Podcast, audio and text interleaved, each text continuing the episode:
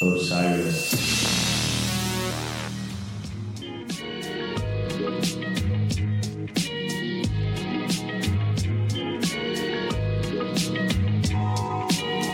The Margin, the podcast is a show that brings you in depth interviews with notable authors, artists, musicians, activists, filmmakers, and introspective eccentrics of all kinds, diving deeply into topics that demand deeper examination and illustrating the notion that there are captivating stories to be found everywhere. Across the Margin, the podcast is proudly in the loop.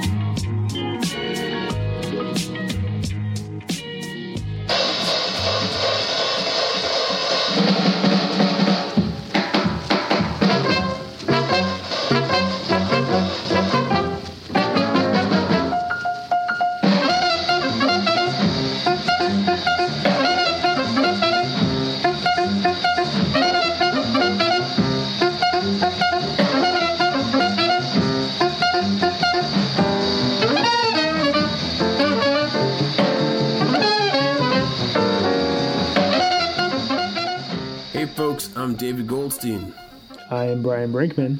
You are tuned in to episode 64 of the Beyond the Pond podcast. This is the podcast in which Brian and myself utilize the music of Phish as a means of getting the listener to listen to other bands. These are usually not jam bands because we love Phish. We are Phish fans, but at this point, you probably know that listening just to Phish makes you myopic. We want to do something about that. We absolutely do. And here at Beyond the Pond, we have two missions. We want to fight Phish myopia and we want to fight territorial listening. We are open to learning with all of you. We are here on a journey. We want to learn about new music. We want to discuss new music. We may be wrong about our new music sometimes, but we're here to share what's blown our minds with you guys.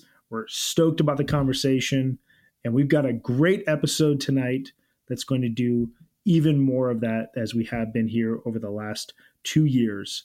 Uh, tonight, we are talking about a very special version of the song Reba, our very first Reba episode that came to us in Augusta, Maine on October 19th, 2010. Mm. 2010, 2010. Some of the themes that we're going to discuss in this episode include the weird after the return, the influence of Dizzy Gillespie, and Phish's fall 2010 tour nearly a decade on. Interesting tours are going to come to find out. And on that note, let's get to the Phish.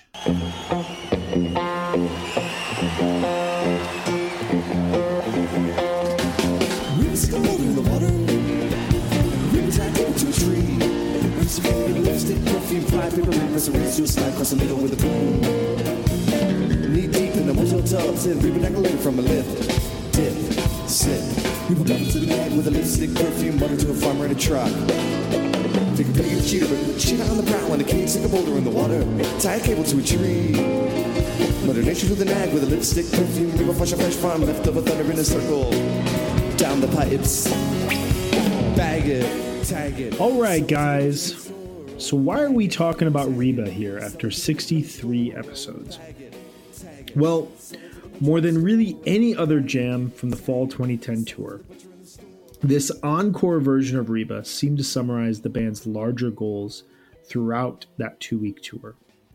It's a solid version of the composed section, but when it moves into the jam, Trey guides the band into a darker, ominous place that turns into a take on Manteca before moving back into the jam's peak conclusion in a really fascinating way. I mean, a 16 minute Reba encore? Why not this jam? I mean, you know, like a Reba encore being the single longest jam of a show is a very 2010 looking thing. I mean, like many shows in 2010, the only songs to breach 10 minutes in this show are Harry Hood, Light, and Divided Sky, which, you know, doesn't really count. Right. Um, yeah, this is a uh, clear highlight from a show that, as we're going to get into here in a second, was a really good, really good performance and a really unique tour, and really kind of turned the curve as the tour went into its best week. Um, before we do that, some comparable versions of Reba that we have that divert from the standard jam.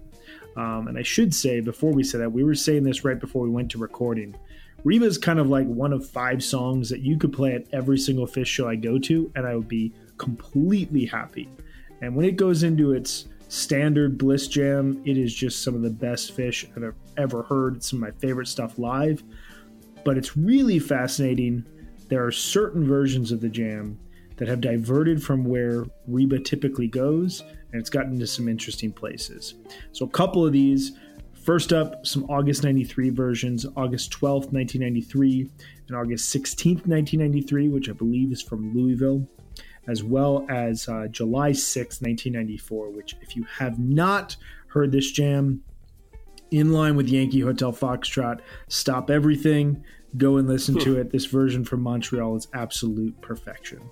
We've also got October 18th, 1994, December 8th, 1994. We've got um, May 16th, 1995, of course, being the show in Lowell, Massachusetts, where they debuted a bunch of the stuff that ended up on Billy Breathes. We got July 1st, 1997. Then we move into 1998. We've got July 16th, 1998 from The Gorge, a version that segues into Fast Enough for You and is just gorgeous. Uh, Mid set one sunset jam at The Gorge.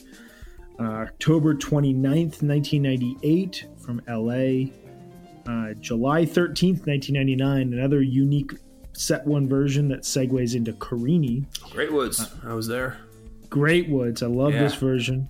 Um, July 6, 2000, uh, as well as August 2nd, 2003 from It. Just want to say the version from December 31st, 1995, New Year's 95 doesn't divert from the standard jam exactly, but in my opinion, still is the best version of Reba. A little bit, they kind of butcher the composed section a bit, but the jam is just, you can dial that up anytime and be transported back to a magical evening. Completely agree. That's a absolutely beautiful version and some of my favorite Trey, especially in that um, in the jam section of it. Uh, of note, as we are talking about a very unique encore version of Reba, Reba has only appeared as an encore four times in Phish history. March 31st, 1991, September 21st, 1999, this version from October 19th, 2010, and from Reading, Pennsylvania, October 29th, 2013, a show that we discussed in episode 8 when we talked about the Reading Down with Disease. Good show, that. Good show that.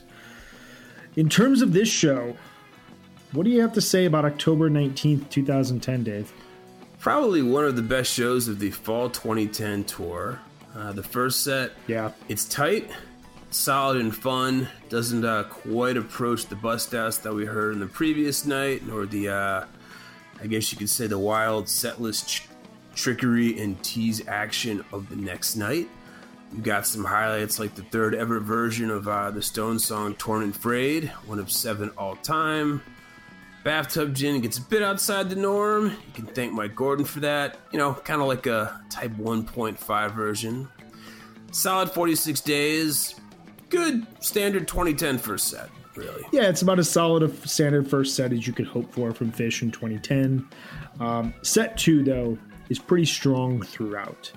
Uh, it opens with Fuck Your Face into Mike's, back into Fuck Your Face, which hints at what we're going to get from the band the following night in Utica, as well as what we're going to get from the band about 10 days later, 11 days later in Atlantic City for their second set there. Um, I still consider the light from this show to be the best jam of 2010. Um, as much as I love the light from the Greek, as well as the tweezer from New York City on uh, December 30th, Trey's patience and the melody that he finds here, it's about as focused as we're going to hear Trey play until about 2012. And it's really everything that I wanted out of Phish in 2010. And I remember specifically the first time I listened to this jam being absolutely shocked that Trey was able to find a melody at that point in the guitar and play it for, you know, a good minute and a half. This was something that was quite unique in any Phish jam. Mean, a lot of what Trey was doing up until this point was very rhythmic chopping, or he'd come up with an idea and then quickly abandon it.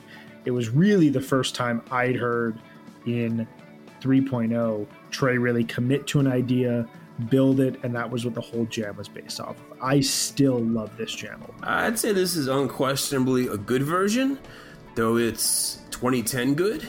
Yes. It's kind of dwarfed by several versions of Light from 2012 onward, of course, being a legendary Dick's Light, um, December 30th, 2018, Great Woods 2016, the Light uh, from Dick's from the first show after Curveball got canceled. That said, probably a, a top 10 2010 jam. I'm still partial to um, the Zeppelin Chalk Dust Tweezer Madness on October 30th, the Plinko Tweezer from December 30th, 2010, and uh, the Big Chalk Dust in Billie Jean 2001 from uh, June 25th, 2010. But this is 2010 we're talking about, so Slim's Pickens, and the mess just walked in a run, so fuck everything. That's okay. um, um, yeah, I mean, I think just you know, as a quick note, um, as, and we'll talk about this as we're as we're continuing through this section. Um, a lot of what you hear that we really like in uh, 2010 is foundational building stuff, and this light is very much in line with foundational building as they move forward in their overall uh, return from hiatus. Um, but following the light, you get a really well placed, fast enough for you. Uh, after I think 20 years later, Hood is really gorgeous, really straightforward. And then the Reba Encore. This was a really, really excellent, top notch show at the time. And this uh, really paved the way for where the band was going in uh, what, you know, I think many would consider the best tour to that point in time in 3.0. Um, and speaking of the tour in full, so now three full tours into their comeback. Fall 2010 is when Phish really began to feel like Phish again. Sure, there were some great highlights in August 09 and August 10, and sure, parts of fall 2009, uh, Philly Night 1 and MSG in particular, really felt like Phish was finding an interesting new direction as a modern, more classic esque rock band. Nothing clicked on the level that fall 2010 did with both fans and band alike. It would not be until summer 2012 that the band would consistently connect on this level again, and by then, the jams became more of a focal point throughout their shows. I kind of agree with that statement. I mean, fall 2010, I think, was certainly a tour where Phish got more cute with their jams and set list structure, kind of like the Guyutica show for the next night. Um, the Rarities and Shake the Sillies Out set list from the Manchester, New Hampshire show, the Zeppelin Tease Madness on October 30th, and like we said, the face fucking Mike's Groove and the rather uh, calypso heavy light from this show. But I don't think there's still much approaching the jams that they made their name on, and too many, still too many songs. Like the only show I caught on this tour was uh, October 23rd, 2010, from the Mullen Center in Amherst, and you know, while I certainly had fun, to say it bore any sort of resemblance to the last time they put the Mullen Center would be an untruth.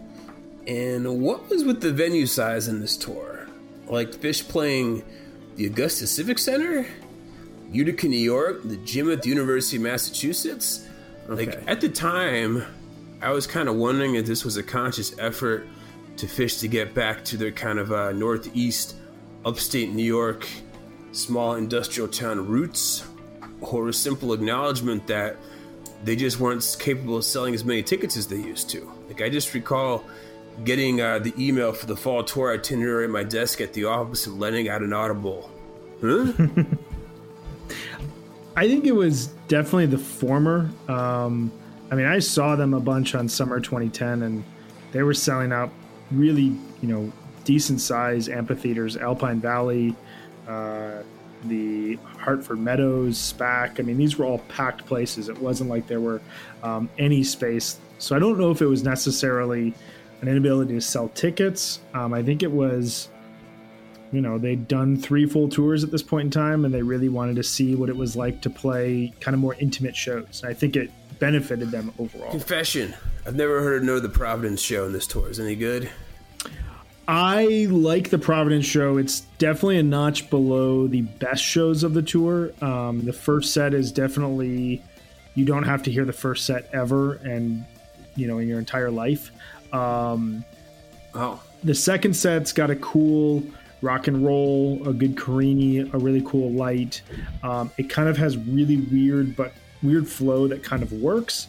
Um, that show, I have really fond memories of. I got engaged that day, and my wife and I, to celebrate, got takeout and a bunch of beer and couch toured because that's what hippies will do when they're getting married.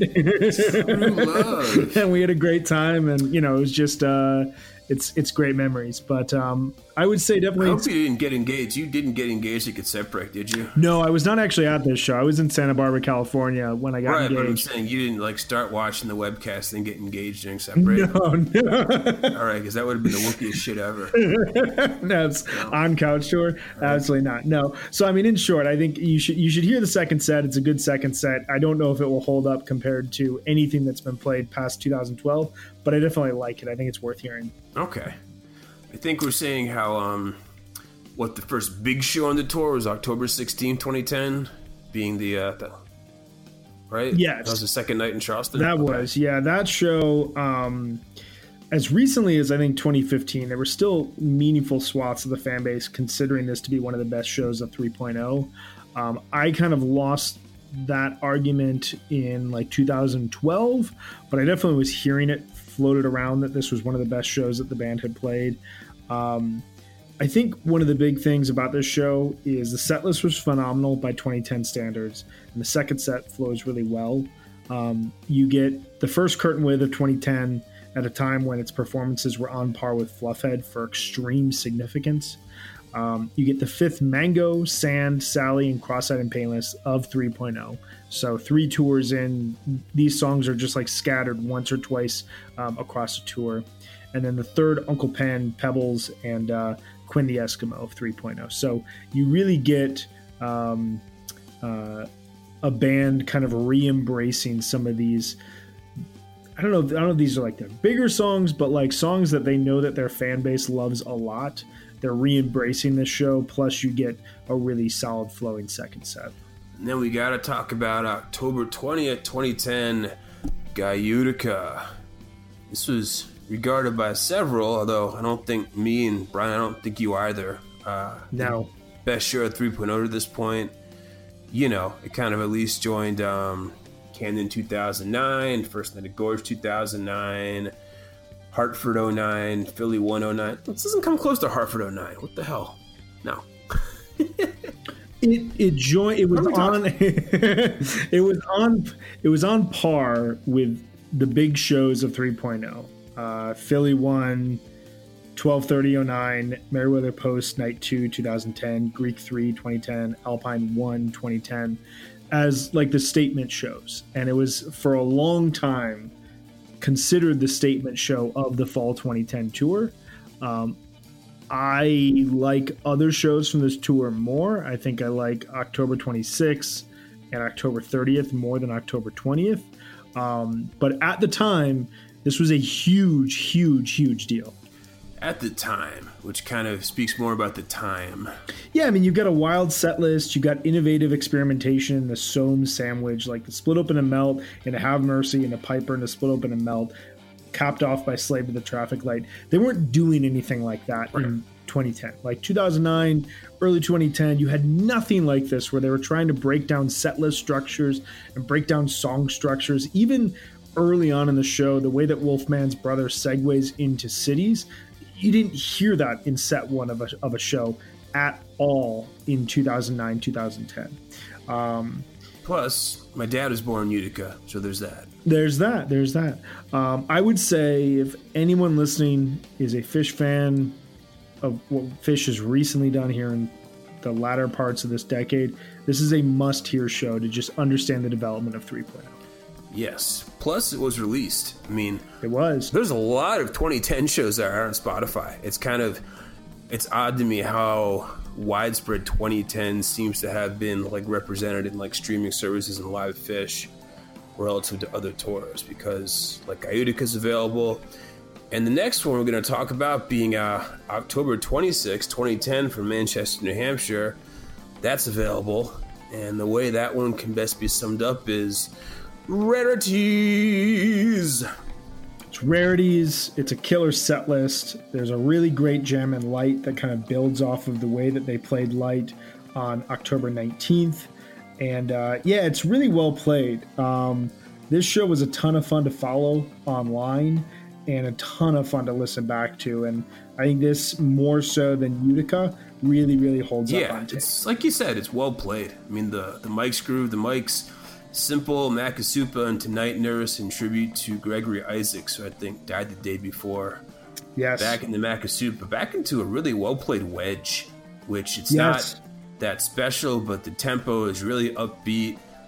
Organ sounds really crisp. They nail the vocals. Like it's probably my favorite, very standard version of the song. And then later in the set, you get like an 11 minute ghost that segues nicely into Mango song. Holding, yeah, it's uh, 1026 is a very good show, and that might be my non Atlantic City pick for uh, the fall. Absolutely, and jumping to Atlantic City, the night before the night show, October 30th, 2010. This is a very fun show. The first set absolutely holds up on re-listen. Chalk Dust, whole lot of love. Chalk Dust is a phenomenal segment of music. Um, mm. The Zeppelin set too was really amazing in the moment. Uh, it was really cool surprise that they were doing this. They were kind of fucking with the fan base again. Uh, the year before, when they played on October 30th at Festival 8, it was a pretty standard show that didn't really harness the um, overall vibe of uh, what it should be like to be playing the night before Halloween. This show absolutely does. Um, I, it definitely fit with the tour's vibe as well and kind of re-injected humor into Phish 3.0, which projected them forward as a band. I don't know how much the Zeppelin stuff holds up on tape. I don't think it really does that much at all. But um, I know that the first set, especially, is well worth your time. It's an incredibly energetic set and one of the best rock sets that they had played to that point. Actually like 1030 better than 1031. Oh, 100%. I don't think um, 1031 is not a very spectacular holiday no. show. I think we actually talked about this with Steve Hyden last time. The uh, the Waiting for Columbus is one of the weaker, if not the weakest costume. Not that the material is bad Yes. It's just that that's entirely a vibe record, and Phish kind of had no business trying to capture that vibe.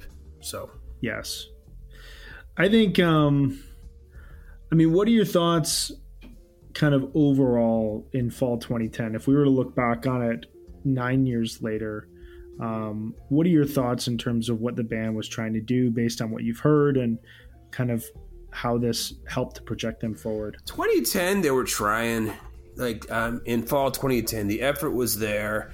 I think playing the smaller venues brought out some of the creative juices in terms of um, like the Reba we're talking about, in terms of the light from the same night. There were some te- yeah teases.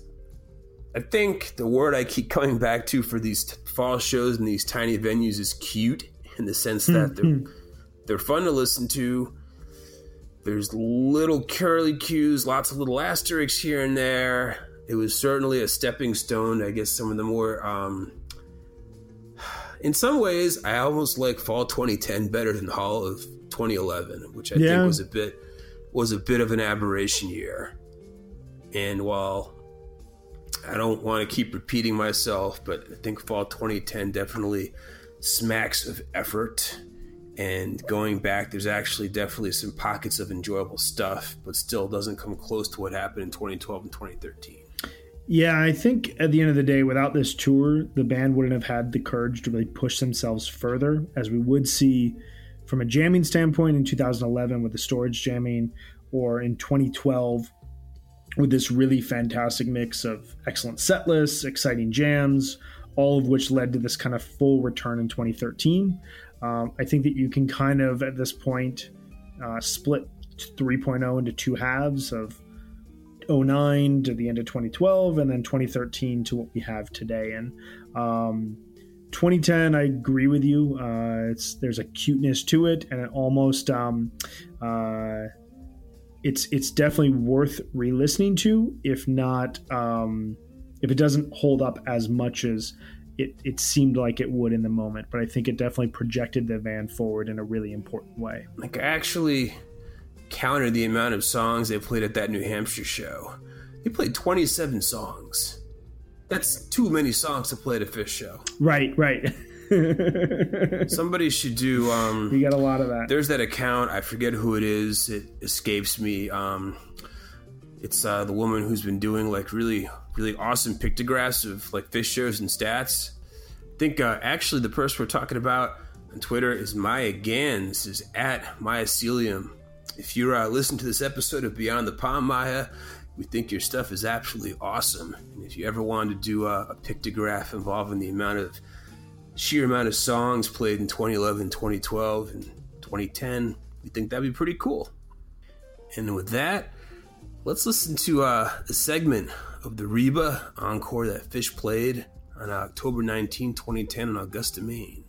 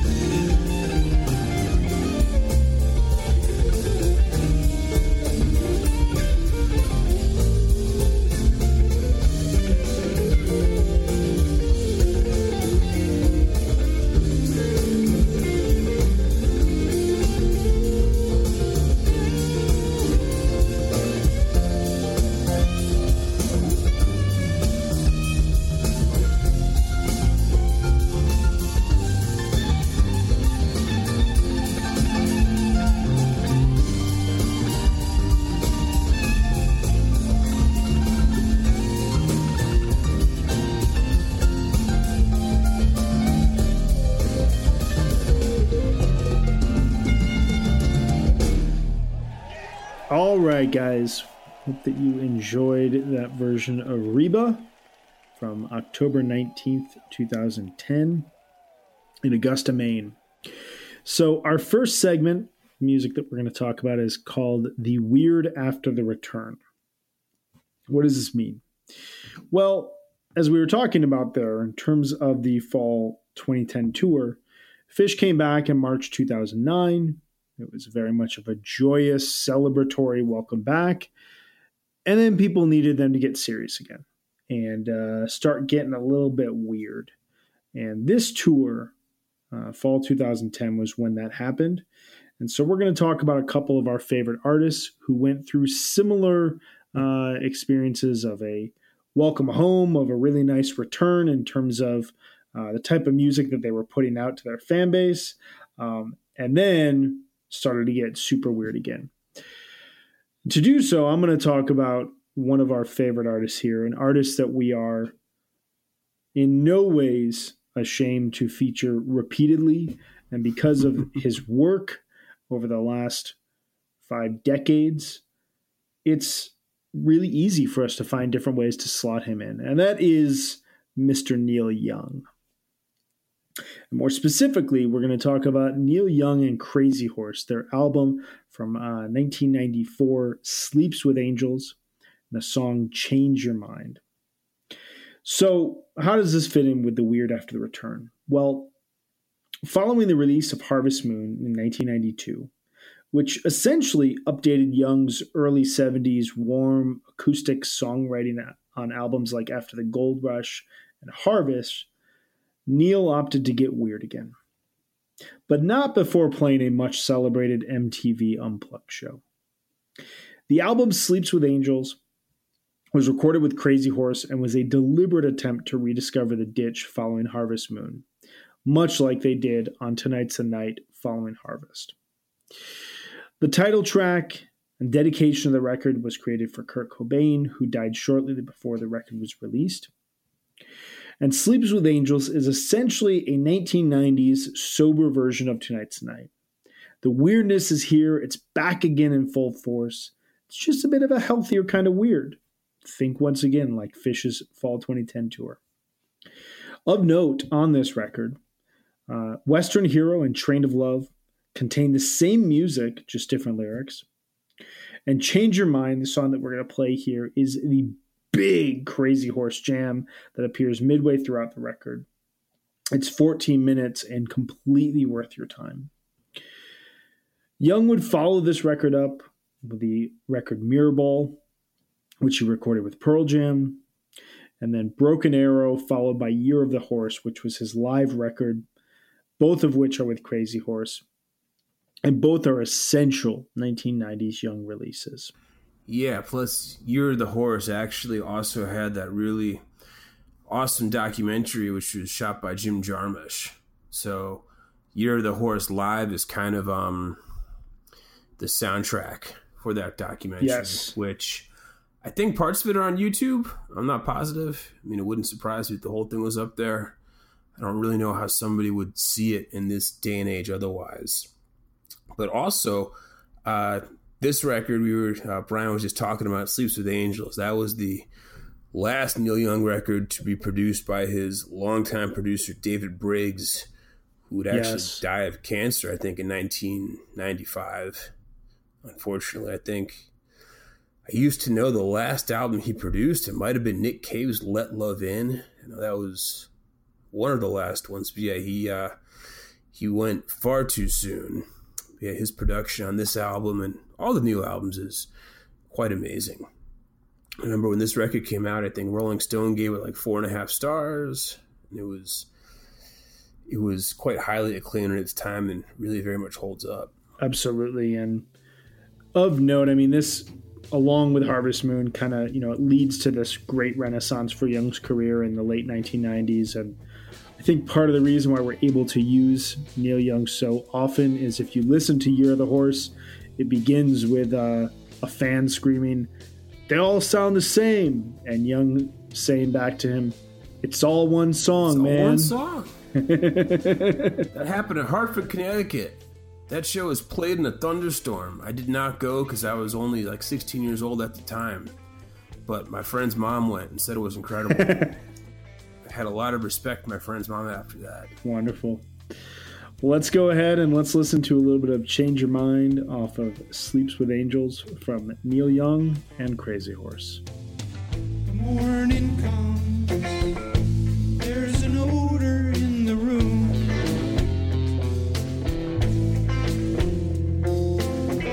Scent of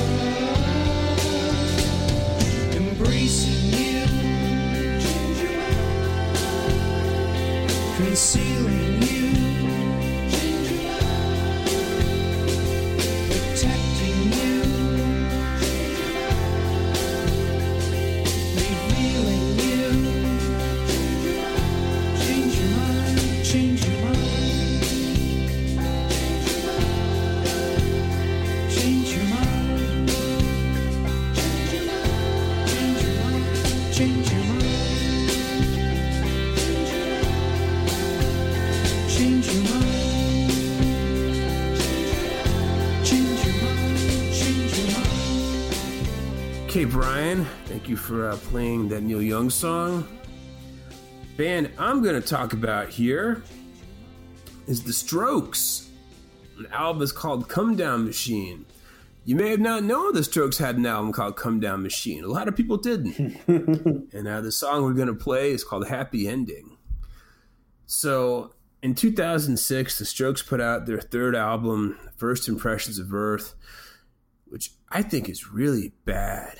It's almost an hour long. I think it has like 14 or 15 songs. I mean, maybe it's got three or four good songs, but a lot of it's really strange and garbagey and kind of confused.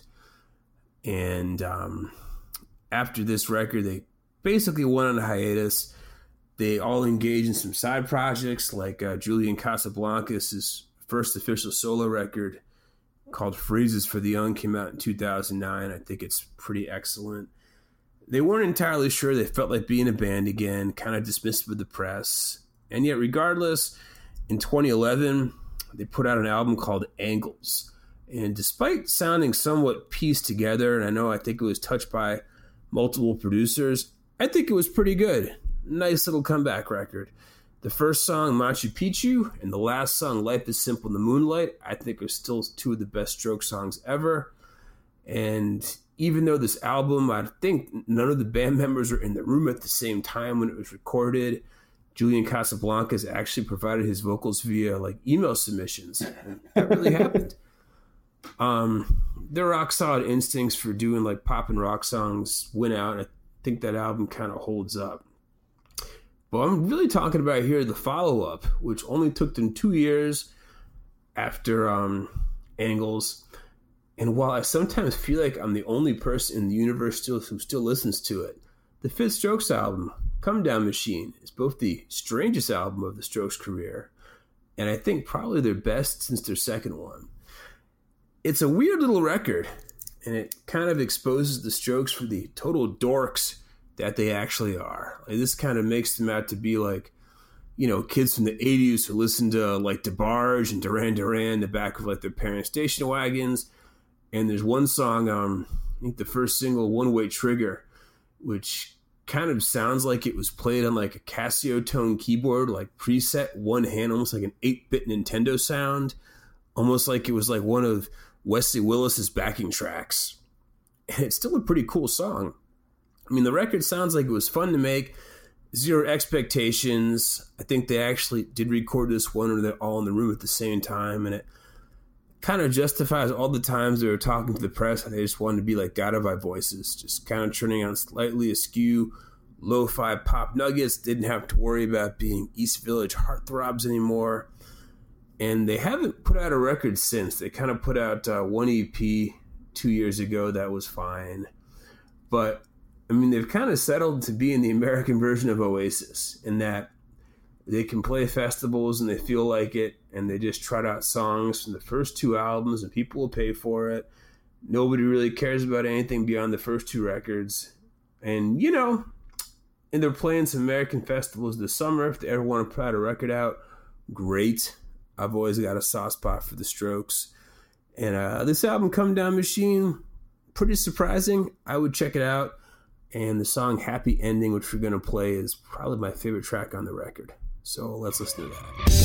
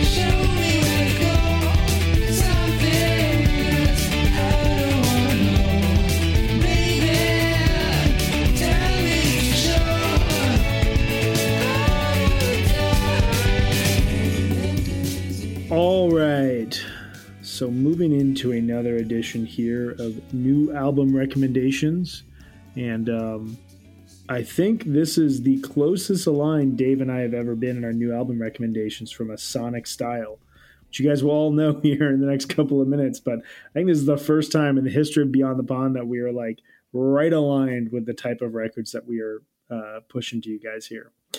Uh, both of our bands are. Um, seasoned veterans, and uh, both of them uh, tend to make digitally enhanced music, if you will.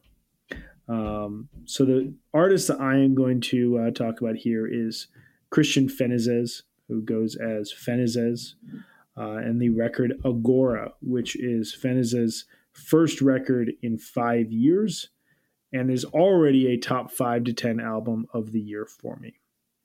Uh, it's 47 minutes, covered just four tracks, each all the more consuming than the last. It is a patient record. It feels everywhere when you're hearing it, and its layers encourage repeated listens and new discoveries every time you press play. In short, this is a true headphones listen. Now, Christian Fennesz's two closest peers are Aphex Twin and Tim Hecker.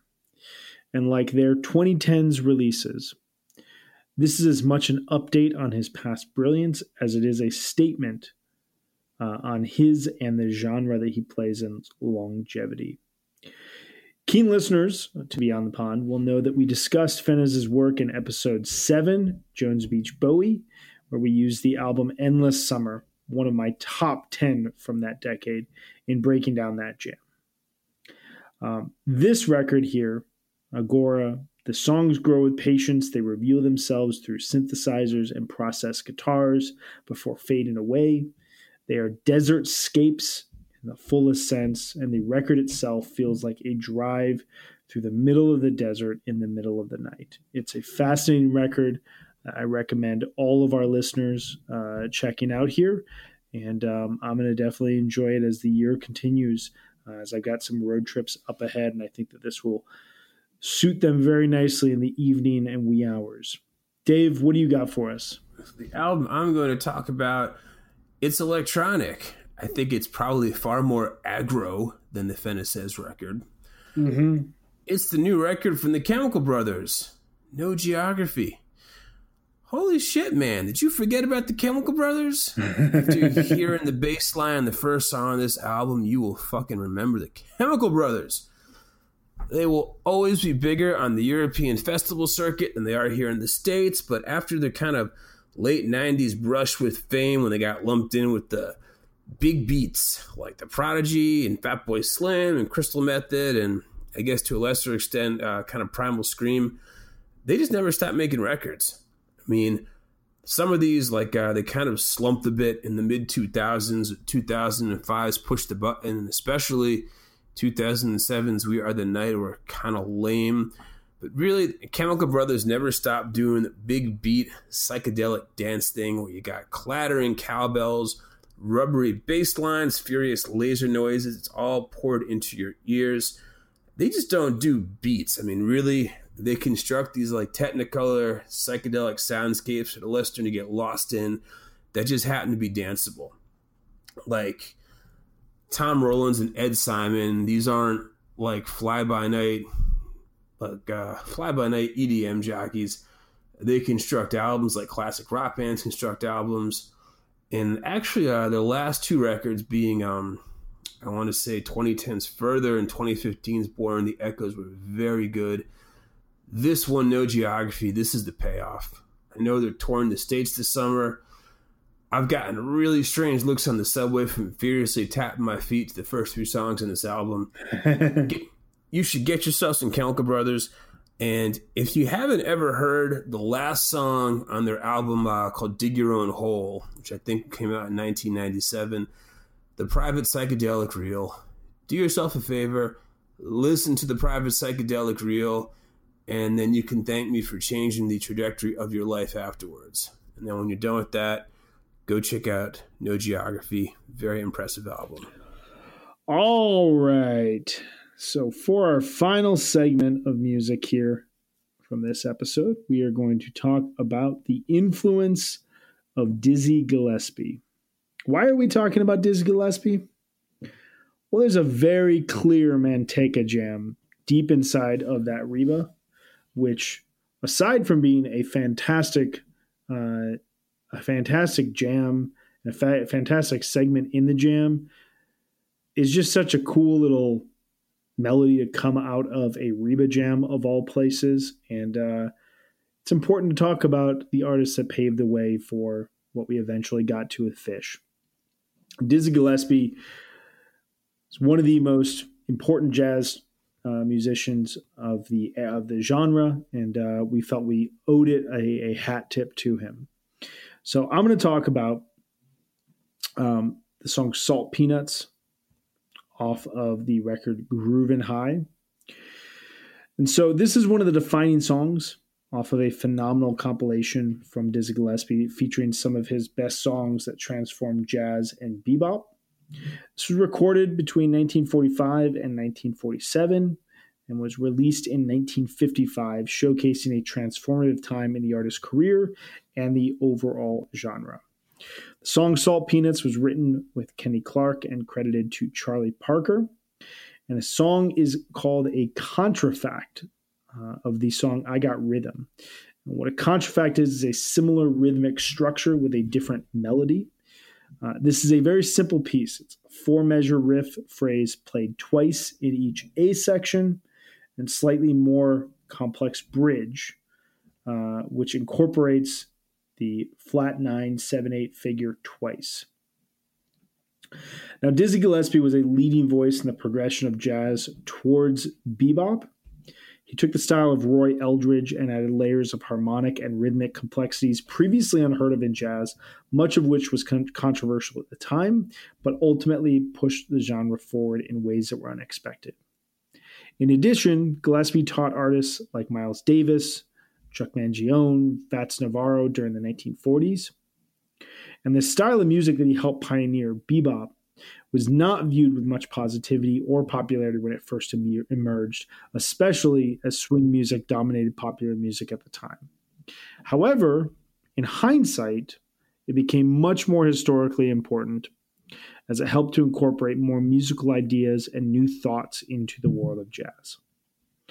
Gillespie has been known for creating the sound of surprise, which you can hear extensively in this version of Salt Peanuts, which we're going to hear right now.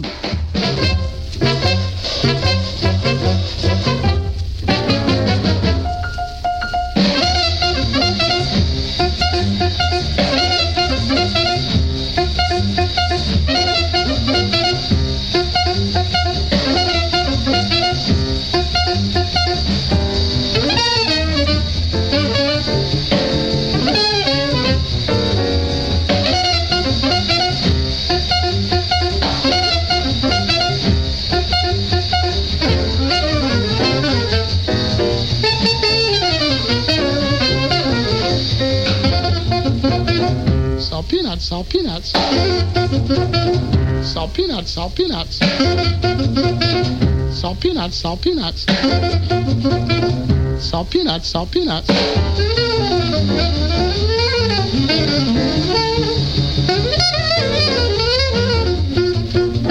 Salt peanuts, salt peanuts. Salt peanuts, salt peanuts.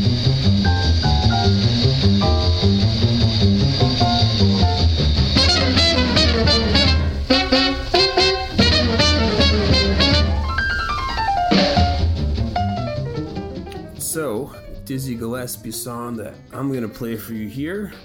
It's called Cool Breeze off the album Dizzy Gillespie at Newport, which was recorded from the 1957 version of the New York the Newport Jazz Festival. I mean, this is just a completely bonkers live album. It captures Dizzy Gillespie's second big band, extremely fine form, and it actually contains a version of Manteca where the big lyric is not crab in my shoe mouth, but rather I'll never go back to Georgia, never go back to Georgia. and that was um what was often said at the beginning of Manteca.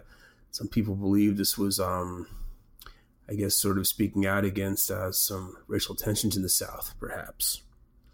But I have chosen Cool Breeze as the song as a representation, largely due to the incredible trombone playing courtesy of Al Grey, who would actually go on to become a mainstay of uh, Count Basie's orchestra. And to me, every bit as good as better known jazz trombone virtuosos like J.J. Johnson, Curtis Fuller, even Carl Fontana, though uh, not as well known as any of those. And I actually play the trombone. I played it throughout elementary school, high school, did jazz band in college. I still own one. I still take it out from time to time to blare away. But even when I was at my best, say freshman year of college, I mean, hearing a solo from Al Grey kind of reminds me of the difference between like the Golden State Warriors and the New York Knicks. and that technically it's still basketball, but um, you know, you can watch the Knicks and think this is not basketball. So I hear Al Grey and think, wow, I thought I was good. I have no idea. So let's listen to Cool Breeze by Dizzy Gillespie, Dizzy Gillespie at Newport, and pay attention to the unbelievable trombone solo.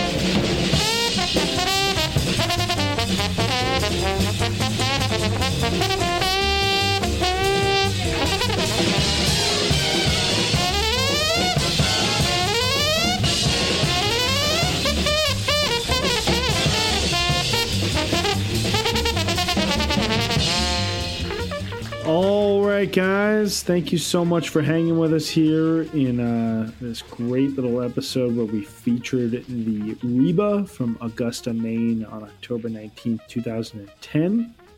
Just a quick recap of the songs that we featured here. Uh, we will be posting these in our Spotify playlist. You can be sure of that.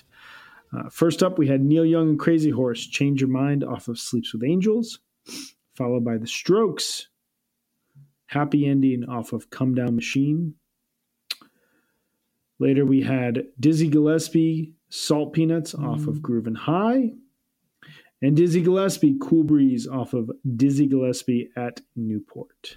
Just a reminder, you can always find us in social media on Twitter at underscore beyond the pond, one word. Simplecast website, beyondthepond.simplecast.fm. And as Brian was just talking about, we have the Spotify master playlist. It's getting incredibly unwieldy at this point. That is Beyond the Pond podcast songs. And check out the other excellent podcasts in the Osiris Podcast Network, which you are proudly a part of. That is one word, osirispod.com. And leave us an iTunes review because we read them and it helps increase our visibility in Apple land. Absolutely. And uh, from a publishing standpoint, you know that we try to get everything out every other Tuesday. Usually we're successful with that, but sometimes, including right now as we speak, we are in the midst of a lot of episodes coming to you. So um, I hope you guys are enjoying them. We've got some bonus episodes, capping down, uh, uh, counting down our favorite records of each year the 2010s. We've got some great interviews going up. Um, we hope that you guys have enjoyed all the uh, overall content we're putting out, and this is uh, the first of three traditional BTP episodes that will be going live prior to the start of summer tour, which we are both very, very excited about. Absolutely, absolutely. So, we hope you enjoyed this little deep dive into fall 2010 and talking about the Augusta Reba. Come back in two weeks. We will hold hands. We will attempt not to blow a game like the Mets bullpen is currently blowing one against the Phillies right now. That's not good. And then we will go beyond the pond. distracting you, supporting